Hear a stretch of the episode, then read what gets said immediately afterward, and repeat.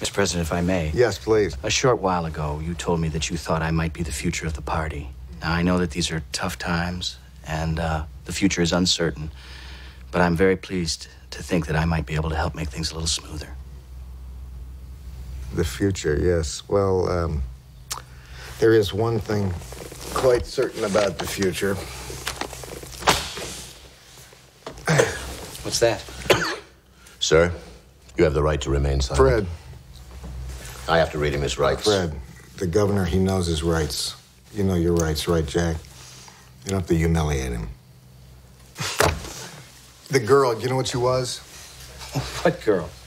The girl in the river, Jack. She was a paralegal. Uh, before that, She was military. 14 golf. we uh, we found the money that you put in her account at the Bellagio in Vegas. $200,000. And the uh, that ad in uh, Soldier of Fortune. Yeah, Soldier of Fortune. I don't mind confessing. I am at a total loss. Shelley, he paid her to go off the bridge. He paid her to save her. Listen, we respect you. We're trying to make this go as smoothly as it possibly can for you. I know you meant no harm. Who doesn't want a shortcut to greatness?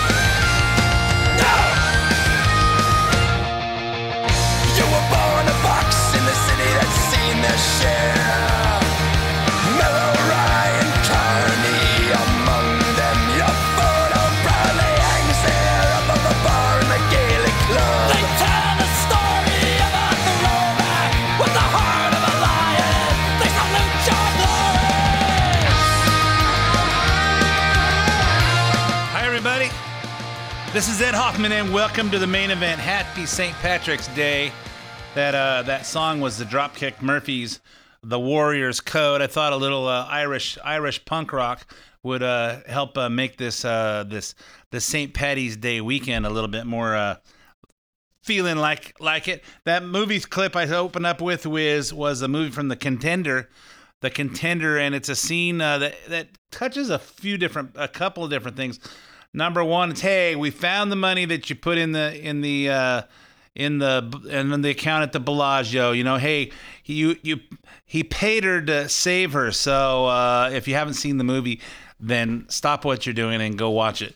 Um, the Contender, and it's uh, it's a great movie. But he, they're talking about a guy who uh, wants to bring his name up to the top of the list to become appointed to be vice president and uh, so he he pays this girl to go off the bridge, uh, to drive off the bridge while he's uh, will be coincidentally just fishing there, uh, where this bridge goes over this uh, lake, and um, and she'll uh, and then he'll save her and he'll be a hero, and he'll be he'll be- in the in the top of the headline so that uh, the president Jeff Bridges can appoint him as vice president since his vice president passed away. Um, and of course, the other thing, hey, he paid her to he paid her to save her, uh, which we'll all reference later in the movie and la- later in the show, and also the uh, hey, we saw you put put the money in the Bellagio, so you, hey, we transfer money to the to the uh, to the Bellagio, so you can go there and stay there, and it doesn't look like we paid any money to you. Uh, kind of a the definition of money laundering. Kind of what we'll be covering next week when we talk about hey, this three million dollars came in from. From the Chinese government to this uh, corporation that Hunter Biden's a part of, and all this money transferred over to the Biden family.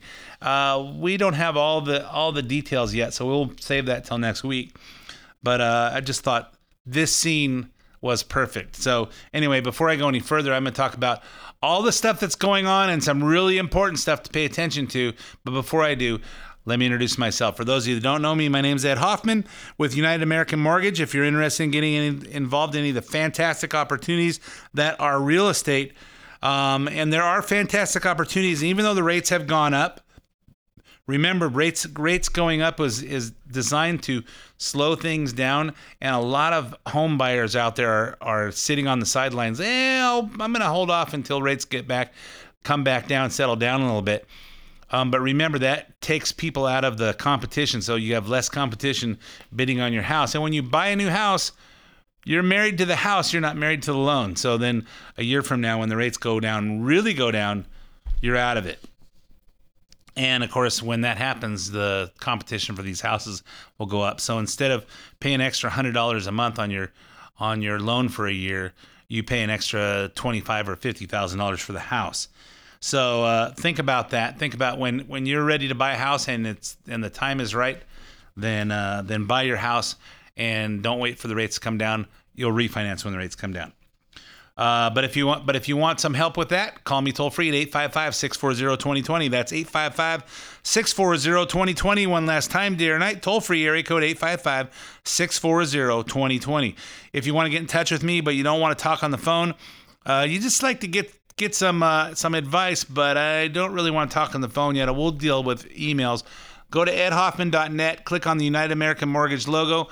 Uh, that'll take you to my lending page, and you can put in as much information as you want me to have. Tell me how much information you want back. You'll hear from myself or one of my talented teammates. will help you find the missing pieces to your real estate financing puzzle. Whether that and uh, if you're interested in, in refinancing a piece of property you own, or if you're interested in getting information on that reverse mortgage thing everybody's talking about, I realize uh, my demographic is probably a little older, so a lot of you guys are uh, my age or or uh, approaching my age. And uh, if you're over 62 or your spouse is over 62 and you got more equity in your house than you uh, then you have money. If you have more more life left in your more years left in your life than you have money in your bank account, a reverse mortgage can uh, can help you uh, help you with that. Um. Okay, so if you have a comments on the radio, send comments on my show, send me an email to ed, ed at edhoffman.net. Um, I think that's all I need to do. Let's talk about the bank bailout. Let's talk about the the the 400 pound gorilla in the room. So if you spent the last 15 years wondering when we might see another big bank failure like we saw in 2008, uh, well, wonder no more because that day was here a few days ago, and the Biden administration is ready to bail them out after the after the Democratic donors who make up their boards demanded that the federal government give them their support. So how did that? How did all this happen? Most of us have never heard of Silicon Valley Bank until last week, although I did. Um, I have one of my borrowers who's who's uh, a uh, partner in a in a uh, investment firm that banks with Silicon Valley Bank, and he's making some pretty giant dollars, and he's searching for a expensive house. And as uh, I helped him buy his first house here in California, uh, he's dealing with me. But as we get closer, he's going, "Hey, Silicon Valley Bank, because of our company's uh, assets there, they're offering me this this rate that was like about three quarters of a point below where anybody else is." And I'm going, "Are you sure?" He goes, "Well, they're." I said, "Because because nobody on the market is that low." He goes, "Well, they're they're they're doing it because of our deposit relationship." And I'm going, "I have all your bank bank bank account statements, and you don't deposit there, but their company does." So uh, so as he's writing an offer last weekend, I'm going, "Well, I know that he's he's asked me for all the all the pre-approvals, but um, I have to compete with Silicon Valley Bank." And I just go, "Hey, just you might want to. I'm not sure if you got this on the screen, but it looks like Silicon Valley Bank." stock went from uh, from about three hundred dollars a share down to about hundred dollars a share in the last three days. So don't count on don't count on that rate being there when it's time to close. So you know, let's be a little let's take a take all this all this uh, competitive stuff that they're putting out there with a grain of salt because they're way below market and. Um, I just don't know if Silicon Valley Bank is going to survive based on how fast their stock went down. So keep that in mind as you're watching everybody else. So uh, so since so in this lender is serving the tech industry since 1983, holding $210 billion in assets and growing to be the 60, 16th largest bank in America, with 17 branches in California and Massachusetts. Um, it provided financing for almost half of American venture backed technology and healthcare companies. So all these uh, all these new companies coming out, they got these new apps, they got these new uh, new investment strategies. They're investing in in uh, in uh, uh, crypto or whatever the newest lending thing is, and uh, they go to Silicon Valley Bank uh, to to uh, get their money. So things were things were smooth sailing when the bank invested their depositors' funds in long-term bonds and mortgage-backed securities while interest rates were low. But when the Fed raised interest rates last year in response to inflation, three things happened. The value of those long term bonds eroded, tanking the investments of SV, SVB depositors. So, in other words, they, they, uh, they are investing in, in uh, long term bonds and mortgages in the 2 and 3% range. So, and think of this like a certificate of deposit. You, you tie up your money in the certificate of deposit. So, you got your money in the bank when they're not paying anything and you you tied up your money on a one year one year certificate of deposit or a two year or a five year, and so you're getting a, a percent and a half because that was probably the best you could get a year ago at the bank. But now, now you're seeing four four percent out there in savings accounts, and you're saying, "Man, I want to move my money, but I'm going to lose money if I pull the money out before the before the deadline." So your money's tied up. The new interest rates are higher than that the money that you're bar and in the case of the bank they're borrowing money at higher rates than what they're getting on the on the money they've got tied up. And it's a losing it's a losing uh, equation there. Borrow borrowing rates went up when uh, which drained the momentum of the tech stocks that benefited the bank. So these uh, uh these companies that were the companies that were uh, getting money from SVB um, SVB stopped getting money from hedge funds um, because the venture venture capital dried up, and now they have to start using their own money. So the venture capital began drying up, forcing startups to draw down their funds held by the bank. Um, and as long so as long as the venture capital uh, hedge funds are not giving money to the bank, the bank doesn't have money to lend out, and the money they have is tied up in low interest. And the Fed is raising the interest rates faster and faster and faster, and nobody has time to adjust to this. So think about this. Had when inflation started going up, the Federal Reserve should have started raising rates really slow. You know, when the, you start when when Biden gets into office, he turns off all the oil production. Gas prices go up. Gas prices affect your budget. They affect the budget of the of all the companies that ship their uh, their their uh, their goods to to uh, to the market. So manufacturers are making cereal, they're cutting crops, they're manufacturing products, and they stick them on trucks and they stick them on trains to get them to market. And the cost of that fuel affected everybody. And, and shortly thereafter, it affected our prices at the stores. It affects the, the price at the gas pump. It affects the price of everything. It affects the uh, you know what it costs what it costs to run businesses and it cost and what it costs to run our households. Um, I've mentioned this before, but we saw our utility bills go up. Our natural gas bills, specifically in this cold winter, um, gone up tenfold for a lot of people. So it's affecting everybody, and of course, everybody needs more money for that. And but the bank doesn't have it and their money's tied up in in low interest bonds and they have to and then when they're borrowing it they're borrowing it at a, at a higher rate. So hey i'm borrowing money. So typically how a bank works they get your deposits they pay you uh, 0.000000 interest on it but they're lending it out in credit cards at 18% they're lending it out in car loans at 5% they're lending it to other businesses at 5% now They've got to, and they've got some of their money tied up in in uh, in long term bonds. But now the bonds are at two percent. They're lend, and and they're not able to, and they're borrowing money at five percent. I'm trying to oversimplify this so you can see what's happening there. You know, you you want to you want to buy low and sell high, but now they're buying high and selling low. And as long as they're not, as long as they're nobody's pulling out their money, it's okay. It's just a it's just a uh, it's a, paper loss. It's not a real loss. But then all of a sudden everybody starts wanting to pull their money out. Now they have to recognize the loss, and their stock their stock prices start going low. So let me uh, let me go back to my script um, and and see if it's any clearer. Uh, as a result, stakeholders like venture capital investors and startup founders started panicking, pulling their money out of SVB, and telling companies they did business with to do the same, communicating in, in private groups on WhatsApp and Slack. It was a perfect storm that stripped the bank of solvency uh, in a matter of days. Last Wednesday, on March 8th, SVB announced it had sold $21 billion worth of securities at a $1.8 billion after tax loss, which means that's probably about a $2.5 billion, billion dollar pre tax loss. And that it's urgently needing to raise two and a quarter billion dollars uh, dollars to stay solvent for its account holders. So again, it, uh, it loses all this money because they have to liquidate. They have to liquidate, so they have to show these losses.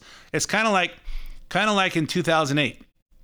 If you bought a house at 400,000 and you put and you put a, a zero down, you bought a 100% financing in 2008 and uh, and you have a four hundred thousand dollar house that you paid that you owe four hundred thousand dollars on, and the value of the house drops down to two hundred thousand, it's still your house. It's still your house. You're paying mortgage on it. It's just not. It's just not worth what you owe on it. Well, that's a that's a loss on paper, but you don't recognize it until you sell the house. So as long as you what I was doing in 2008, telling you guys, hey, your house is worth 200,000, but you owe 400,000. Don't mess up your credit. It's still your house. Keep making your payments, assuming that you can. Keep making your payments, and instead take advantage of everybody else losing losing their houses and buy some rental houses at 100,000. And when your house goes back up to 400,000, your $100,000 rental houses will go up to 300,000, and all of a sudden you've got nine rental houses, you've got a 1.8 million dollars in assets, and now you're a millionaire. And meanwhile, you're you're making 500 dollars a month positive cash flow on the house uh, every month. So so consider that. You know, it's a paper loss until you have to sell it. So if you didn't sell your house, you didn't didn't lose that. But they didn't have to sell the bonds until everybody wanted to pull out their money. So all of a sudden, now it's not a loan, no longer a paper loss; it's a real loss. And as and as uh, some of these venture capital venture capitalists are pulling their money out, they're telling all their friends that also do business with SVB, "Hey, beware! You should pull your money out of this bank. They're going to get hit." And of course, what's different from SVB to some of the bigger banks? One little thing, one little thing, but realize all the bank, all the banks are kind of in the same situation. Um, but it was worse for SVB and Signature Bank because they have all these all these uh, investors. Ninety-seven percent of all their all their account holders had more than two hundred fifty thousand dollars in them. They don't have people with ten thousand in savings and uh, two thousand in their checking account there because those people aren't paying as close of attention to this, and they can't really afford to to to change course. So that's you know Wells Fargo, Bank of America, Citibank, Chase. That's how their accounts are set up. The majority of, of their account holders are people under under 250,000. Say, "Hey, I'm I'm insured, so I'm not panicking. I'm not pulling my money out." Um, and so they don't have a run on the bank at those banks. But SVB, on the other hand, they were they were big business big business account holders, big venture capitalists, big big uh, investors that are savvy and that have a lot more to protect. And they made a move on the bank that killed it. The market reacted sharply, and SVB lost over $160 billion in value in 24 hours. SVB stock tanked 60% and led to a loss of more than $80 billion in, in bank shares globally. So, uh, like I said, I noticed that on you know over over over last week, like between Wednesday and Friday, it went from three hundred dollars a share to hundred dollars a share, and I just said, hey, keep an eye on this, keep an eye on this because I wouldn't count on SVB making good on that uh, on that commitment to that lower rate that uh, nobody else has. As the word started spreading publicly on now now it's not just on WhatsApp, it's on Twitter. More account holders moved quickly to withdraw their money from from Silicon Valley Bank. The domino effect was was what's known as a run on the bank. Everybody's trying to get their money out. So I mentioned I, I I've mentioned if you've read my book, I mentioned the uh, Robert Kiyosaki's book, Rich Dad's Prophecy. So in there, Rich Dad, Rich Dad, his which is his buddy Mike's dad, that was giving uh, both uh, Robert and Mike, his friend Mike, uh, advice on how to think about money. Um, he talked about uh, ERISA, uh, the ERISA, the Employee Retirement Investment Securities Act, um, that came out in the 70s, and how they were having people invest in stocks for their retirement, but they wouldn't give you investment advice. And they said, hey, when in 2016 when the baby boomers start turning 70 and you start having to pull your money out because when you've got money in in your retirement accounts by the time you hit 70 and a half you start having to pull 4 or 5% per year out systematic and that it's a bunch of small a bunch of small uh, withdrawals but because the baby boomers uh, were hitting 70 there's so many of them that you're going to start seeing money coming out of the stock market and you're going to see the stock market start to slow down start to drop and everybody else stacked up behind them is going to panic which is which didn't actually happen because in 2016 we had something else happen. Trump got elected and all of a sudden the stock market went crazy because they because we had a business friendly person in the White House. So this is very similar to that. So instead of uh, tons of baby boomers hitting retirement, seeing the stock market starting to go down, you got a ton of, speculative investors that have their have their investment money in in Silicon Valley Bank, and they're all talking to each other. They're all in the same groups on Facebook and the same groups on on uh, WhatsApp and the and the same groups in Twitter, and they're and they're communicating with each other, saying, "Hey, heads up, Silicon Valley Bank's in trouble. Pull your money out." Which made the domino effect, the run on the bank, and that's that's mostly what happened. Since the banks only carry a portion of their depositors' money in cash, called a fractional reserve, the rest was held in long-term bond investments that were no longer worth worth much. SVB couldn't give the account holders their money. So last Friday, on March 10th, Silicon Valley Bank was closed by California Department of, of Financial Protection. The regulator appointed to uh, appointed the FDIC as the receiver, and the FDIC created a bridge bank transfer for all insured depositors, uh, uh, all insured deposits of account holders, uninsured depositors, which was 97% of them, every, anything over 250,000, would get an advanced dividend and a receivership certificate for their uninsured funds. So hey, you're not getting you're not getting your funds out, but when this when this uh, bank goes into receivership, you get a certificate, so you get your funds first before before some of the other creditors. Now we keep hearing from Biden administration that this isn't a bank bailout. Listen to what they've what they've promised and decide for yourself. Um, on Sunday, March 12th, the Federal Reserve, the Treasury Department, and the FDIC bowed to stakeholders' pressure by announcing they would guarantee that all depositors in Silicon Valley Bank and Signature Bank would be repaid in full. So if people, uh, so if people about about to lose money are people that donate to the Democrat Party, we can't let them lose their money because we'll lose our investors. So what are we? T- what are we to do? So all of a sudden they stepped up. The Fed also announced it would offer bank banks loans against their treasuries and offer asset holdings, treating those securities as though they were worth the original value, even though the market value on these bonds are now completely eroded. So, in other words, hey, we're going to make sure that you look good on paper, even though you're losing money. And the cherry on top, the FDIC was offered 8,500 employees of Silicon Valley Bank an additional 45 days of employment. Why? Your company just went out of business. So, since the federal government's taken it over, we're just going to give these people money for 45 more days. Why? When a company goes is going out of business, or when think about uh, all these tech stocks that laid off so many people, uh, Google laid off tons of people. Meta, the parent company for Facebook, uh, they they laid off like 10,000 people a couple of months ago. They laid off 10,000 more um, this week and those people don't get 45 more days when the company finally figures out that hey we're losing money we got to lay some people off they get laid off go stand in line at the unemployment department so this sounds like a bailout to me here's biden's victory lap on monday when he assured america that this won't happen to other banks throughout the country and claiming that the taxpayers won't be on the hook for this bailout Today, thanks to the quick action of my administration over the past few days, Americans can have confidence that the banking system is safe. Your deposits will be there when you need them. Small businesses across the country, the deposit accounts at these banks can breathe easier knowing they'll be able to pay their workers and pay their bills. Let me also assure you, we will not stop at this. We'll do whatever is needed. No losses will be borne by the taxpayers. Instead, the money will come from the fees that banks pay into the deposit insurance fund. Yeah, I got lots of comments on that on that uh, on that clip, but I'm all out of time for this half of the uh, half of the main event. So stay tuned for five minutes traffic, weather, and commercials and sports, and we'll be right back with. I think I'll replay this clip and we'll revisit all all of what Biden just said. You were born a in the city that's seen share.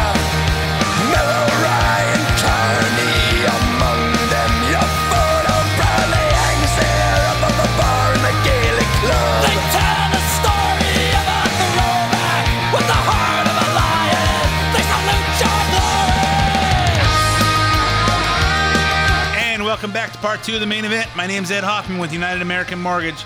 I don't uh, talk about mortgages and uh, and finance very much on the radio. Well, today I'm talking about banking. Um, but if you're interested in getting in in getting involved in any of the fantastic opportunities that are real estate, you need financing. Call me toll free at 855-640-2020. That's 855-640-2020 or go to edhoffman.net click on the United American Mortgage logo. Whether that's uh, whether you need help with uh, purchasing a piece of property you'd like to own, or uh, refinancing a piece of property you already own, or looking into one of them reverse mortgage things, 855-640-2020 uh, or uh, edhoffman.net. Click on United American Mortgage logo. So uh, before the break, we've been talking about the bank, the bank collapse of of uh, Silicon Valley Bank and Signature Bank, um, in addition to a third bank, which is uh, Swiss Bank Credit Suisse. So before the uh, break, I played this clip: uh, Joe Biden trying to sound like he's saving the day. Today, thanks to the quick action of my administration over the past few days, Americans can have confidence that the banking system is safe. Your deposits will be there when you need them. Small businesses across the country, the deposit accounts at these banks can breathe easier knowing they'll be able to pay their workers and pay their bills. Let me also assure you, we will not stop at this. We'll do whatever is needed. No losses will be borne by the taxpayers. Instead, the money will come from the fees that banks pay into the deposit insurance fund. Hey, you know, uh, one little piece of uh, piece of uh, fact that popped into my head um, earlier earlier today while I was reviewing my notes. You know, Joe Biden ran for president uh, in 1988 and 2008, and uh, and the reason that he never got any traction was because people know he's a liar. If it's you know when you know when you know when uh, when uh, Joe Biden is lying is when his lips are moving. So, um, and and nothing's changed. I quite frankly I don't know how all the Democrats got behind Joe Biden uh, in 2020. So uh, so he's lying. So when he says that this is all going to be this is not going to come from the taxpayers, it's going to come from the fees that banks pay to the FDIC for the insurance fund. Where do the, where do the banks get the money to pay those fees? Hmm, from the fees that we pay the banks to have our bank accounts there, and the fees that they charge us on credit cards, and the fees they charge us on on uh, car loans, and the fees that they charge us on mortgages. And so, do you think this is not going to be borne by the uh, by the taxpayers? Hey, we didn't raise tax, but we cut off oil production. So we're not raising taxes; we're just cutting off oil production. And uh, and what did that do to the uh, to the citizens? Price of our gas went up. Price of our food went up. Price of our utilities went up. Everything went up. But that's not a tax.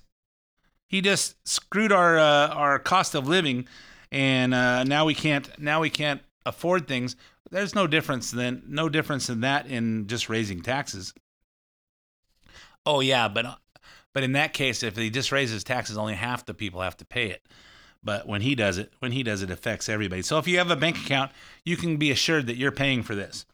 Um, and you know, and that's not the full story. That's not the full story. So from the Wall Street Journal, the FDIC's deposit insurance fund normally guarantees up to $250,000 in deposits, which protects small retail customers.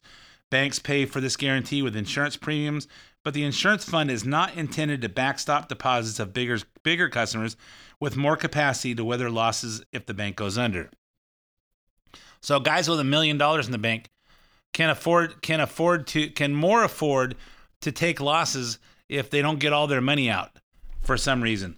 But the guys that got uh, ten thousand in savings and two thousand in checking, um, it wipes them out. So we have the FDIC to insure the two hundred fifty thousand. If you've got more than that, you spread it out among amongst more banks, or you realize you're taking a risk, and that's part of the part of the uh, part of the part of the game when you're when you're when you're rich. Um, yet another, yet after venture capitalists, also known as Democrat Democratic donors, and Silicon Valley politicians howled, the FDIC announced it would cover uninsured deposits at SVB and Signature Bank under its systematic risk exception. In other words, the Biden administration has decided that these two banks somehow are too big to fail. Why are they too big to fail? Because the people that have their money in there donate to the Democratic Party. The article goes on to explain how guaranteeing the risk, the risk-free return on the uninsured deposits will cost up to $15 billion. It concludes, bank customers with less than $250,000 in deposits will indirectly pay for this through higher bank fees. Basically, what I just said. In other words, this is an income transfer from the average Americans to deep pocketed investors, also known as Democrat voters. So realize that, hey, the taxpayers won't pay this is just a line. It's just a line of BS. It has nothing to do with reality. Here's Kevin O'Leary's uh, Kevin O'Leary, also known as Mr. Wonderful from ABC's Shark Tank, with an analogy that makes it simple. So just think about it. I'd like to keep this very simple. I'm a bank manager in a bank today after this new policy decision, and I get compensated on the value of my bank's stock. You just told me I could take all the depositors' depositors' money, go to Las Vegas, put it on red. Maybe I double it, maybe I lose it all, but it doesn't matter to me because you, the taxpayer, and the government guarantee all my depositors. As long as I play by the rules that we have now and the football rules of banking, I get to go crazy. Exactly. So, you know what uh millionaires millionaires um I guess I guess being one of those guys with high assets, I guess I should be making uh, donations to the Democrat Party uh, because then I know they'll protect me if I ever lose money. Um, the problem is that most of us conservatives, we don't speculate. We don't make investments like that. We earned our money the the the old-fashioned way. We earned it, and we we made uh, conservative investments that paid off at some point. We're not looking to get rich quick and we value we value money. And so because of that, we're more conservative about where we put our money and we don't donate to the Democrat Party. We don't put guys like Biden in office and we don't put put people like Eric Swalwell or uh, Nancy Pelosi. We don't put people that that just squander our tax dollars because we pay taxes. We make sure that we want people like Trump in there that treats our tax fund like it's his own fund. Say, hey, you know what? Uh, first thing he got in there is he canceled the uh, canceled the the order that Obama or Bush put in for uh, for the new Air Force One and said, wait, wait, wait, wait. Lockheed, I think Lockheed built it or Boeing said, hey, why are we paying so much for this for this airplane? Why are we paying so much for this? Why are we giving money to these countries? And why are we uh, participating in this big uh, trade de- trade dis- uh, deficit with China and all these other com- countries. This isn't fair. And he treated our tax fund, our and our and our economy like it's part of his company. Which is how which is what I think the president is supposed to do. So uh, remember, all SVP employees, SVB employees, are not high and dry. They're getting an additional 45 days of employment out of this deal. And who's paying for that? Well, not the taxpayers. Well, I guess the taxpayers are paying it. Uh, they also received their annual bonuses on March 10th, just hours before the bank was seized. Those bonuses reportedly range from 12,000 to $140,000 depending on what position you had. An anonymous SVB spokesman told CNBC that the bank has historically paid employees bonuses on the second Friday of March, and this time it just happened to fall on the day uh, day before the government took over the bank. So let's think about this. You give annual bonuses to your employees as a portion of your profits. When you're not making a profit, and of course the interest rate started going up one year ago, the Fed started raising, we just passed the one year mark this past week since the Fed started raising interest rates one year before one year after they should have started raising them slowly they raised them fast the bank the banking uh, the head of the bank of course these people weren't really bankers uh, but the head of the, the heads of the banks knew they were losing money. May have been on paper or maybe it wasn't maybe it wasn't something that showed up on paper but they knew their bank was losing money. So they should have known there weren't any profits and they shouldn't and they should have said hey we're not giving out bonuses this year because we're losing money and that'll change next year when the when the rates come down. So with that in mind despite how quickly this all happened there are signs that executives saw it coming and took steps to protect themselves personally according to the sec filing silicon valley, valley bank ceo greg becker sold $3.6 million worth of his svb stocks on February 27th. CNBC reports that the chief financial officer, uh, Daniel Beck, and the chief marketing officer, Michelle Draper, also sold their Silicon Valley Bank shares as well. So you see that you see this coming. You know the bank's in trouble, but you still paid all these bonuses out to 8,500 employees, which range from 12,000. So if it was just 12,000, let's say it was 10,000 per employee, which it was higher than that. That's uh 8500 times 10,000. So that's 8500. That's eight and a half million. That's like uh eight and a half billion dollars. It's a big number. It's a big number. I didn't do my I didn't do my uh, math before I uh, before I started recording, so we'll just leave it at that. They saw it coming. They know the bank's in trouble. Let's pay our employees. Let's not worry about our depositors. Let's not worry about our stockholders. Let's pay our employees. That's a bunch of BS. So while we're talking about BS, let's talk about what kind of excuses they're making. The timing of Biden's announcement early Monday morning makes you wonder, why is this so important to get out there, follow and we'll follow the money. Since so since 2016, employees and various political action committees affiliated with Silicon Valley Bank and Signature Bank, in addition to a third institution that's currently on the verge of collapse, uh, the Swiss bank Credit Suisse, donated nearly $1.2 million to the Democrats, according to OpenSecrets.com. All three banks spent big to defeat uh, Trump in 2020, collectively giving almost $200,000 to the Biden campaign compared to less than 18,000. So these employees, given their little little deposits, they gave over two they gave almost $200,000 to Biden, and the few uh, conservatives that that donated to Trump, less than 18,000 bucks. These banks have donated almost $90,000 $90, to the DNC and tens of thousands to the campaigns of Democrats like Chuck Schumer, Joe Manchin, Mark Warner of Virginia, Jon Tester of Montana, and Mark Kelly of Arizona. Silicon Valley Bank's board of directors also included Hillary Clinton mega donor Kate Mitchell. She's the one we keep hearing about that had to go to pray to the Shinto shrine when Trump was elected. Napa Valley Vineyard mogul and loyal Nancy Pelosi donor Garen Staglin, and Obama's Undersecretary of, for Domestic Finance, Mary J. Miller, who helped to implement the Dodd Frank during the Dodd Frank law during the, her time in the administration. In fact, there are very few actual bankers on the board of Silicon Valley Bank.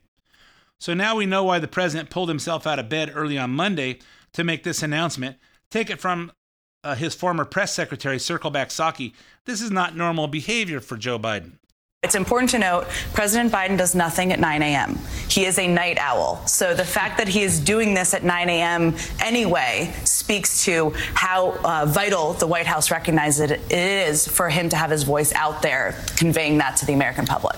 So Circleback Psaki thinks she's uh, she's boosting up, uh, making uh, Biden look good, but those of us logically thinking people uh, hear that say, "Hey, he's he's a night owl, so uh, so he's awake when everyone else has gone home.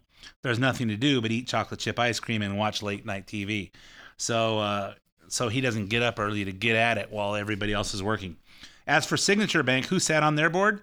There's w- only one name we need to know former Congressman Barney Frank. So here he is in 2005.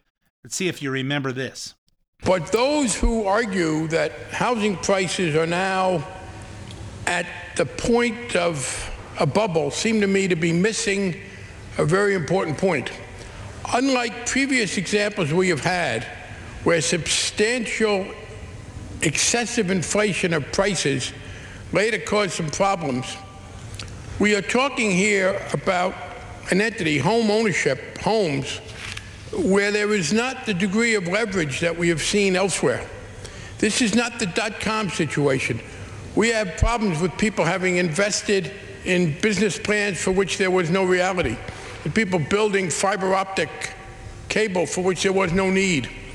Homes that are occupied may see an ebb and flow in the price at a certain percentage level, but you're not going to see the collapse that you see when people talk about a bubble.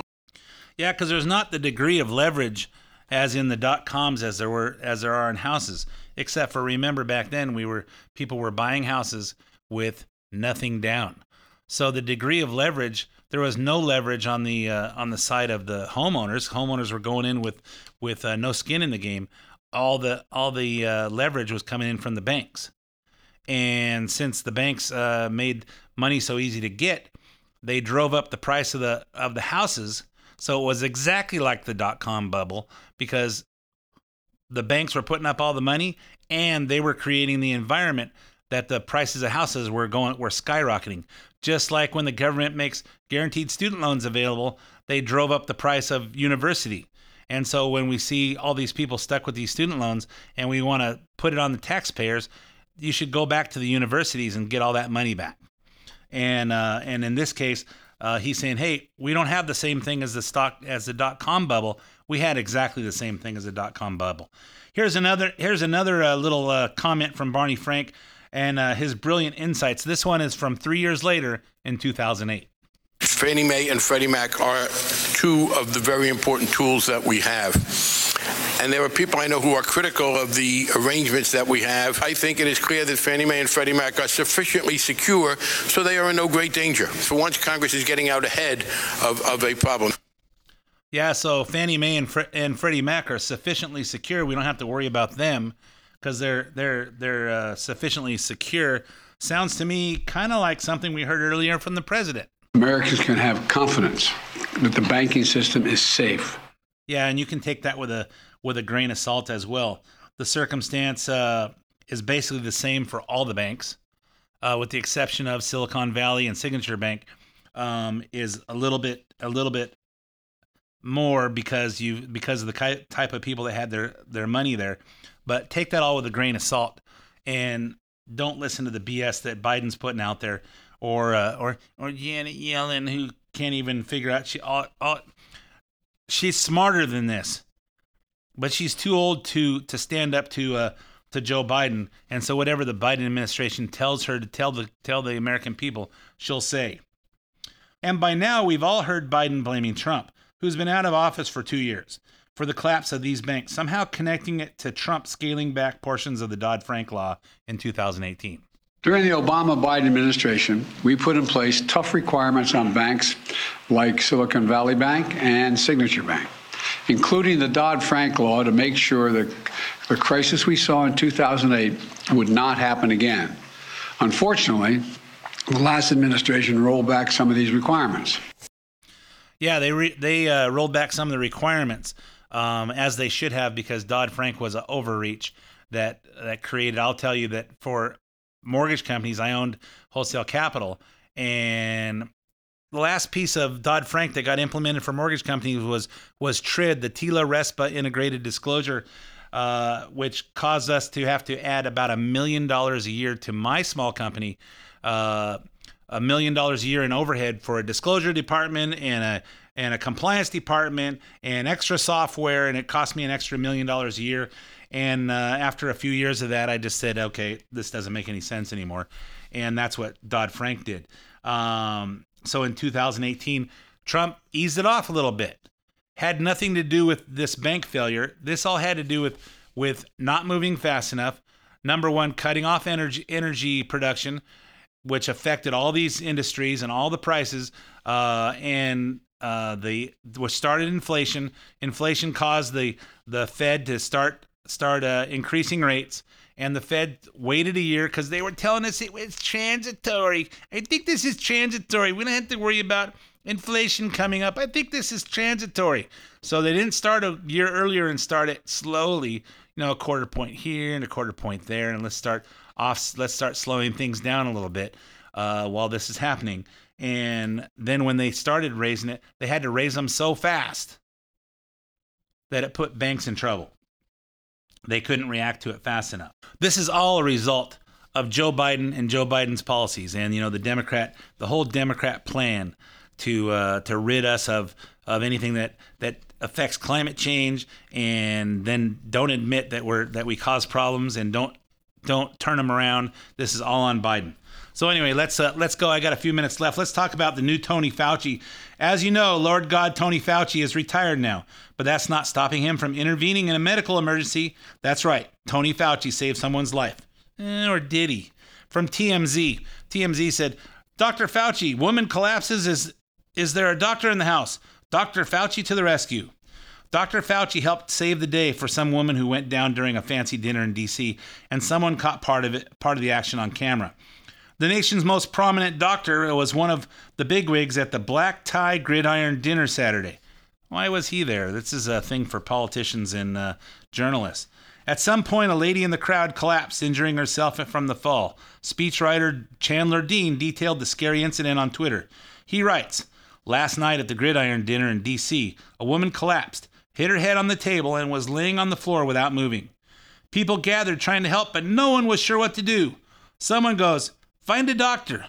And they found one. That man would be Tony Fauci himself, who's pictured crouching down in his tux attending to the woman in need. Uh, it's not quite clear what what exactly he did to treat her, but he was certainly by her side, and it sounds like she was all right in the end.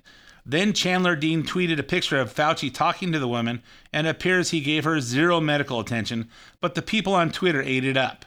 Yeah, you know what? Maybe he uh, maybe he needed something to to uh, make his uh, his image better, so he paid her to save her.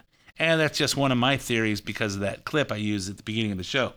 So, Lord God, Tony Fauci's hardly acting retired, going to the gridiron dinner and showing up on our TVs once again.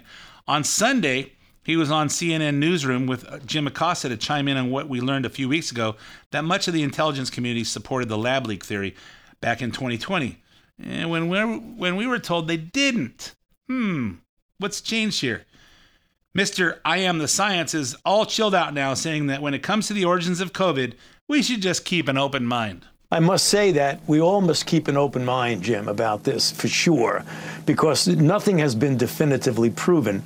The thing that's important is that if you look at the available data, not just surmising or tweeting or guessing, but just look at the data, a group, a fairly large group of very well respected evolutionary virologists have examined epidemiological, virological, geospatial data from Wuhan and have come to the conclusion that it is much more likely that it is a natural occurrence from an animal to a human. However, since it hasn't been definitively proven, we've got to keep a completely open mind.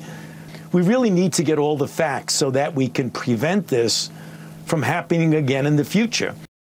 Yeah, Fauci then said that if the lab leak was real, there's a new way it could have happened. Try to make sense of this new theory. You've said you're open to the uh, evidence wherever it goes.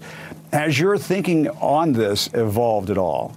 Did you start off as, oh no, it's it's definitely natural causes, and now you're thinking, well, maybe it might be a lab leak? You know, Jim, I've kept an open mind throughout the entire process. A lab leak could be that someone was out in the wild, maybe looking for different types of viruses in bats, got infected, went into a lab, and was being studied in the lab, and then it came out of the lab. But if that's the definition of a lab leak, Jim, then that still is a natural occurrence. The other possibility is someone takes a virus from the environment that doesn't actually spread very well in humans and manipulates it a bit, and accidentally it escapes or accidentally infects someone, and then you get an outbreak. Those are the possibilities when you're talking about lab leaks. But are, are there any accounts of that occurring where uh, one might say, okay, well, there, there we go. Perhaps this is it. This is what happened? No. Yeah, in other words, uh, uh, it could happen. Yeah, and monkeys might fly out of my butt. So, uh, anyway, there's lots more I could say, but I'm all out of time for this episode of the main event. So, people, keep your eyes open, keep your mind working, and uh, key, and just be aware of what's going on out there. There's a lots of uh, there's probably probably some grim stuff on the horizon. Uh, be careful. Anyway, uh, my name's Ed Hoffman. Thanks for listening to the main event, and I'll be back again with lots more next week.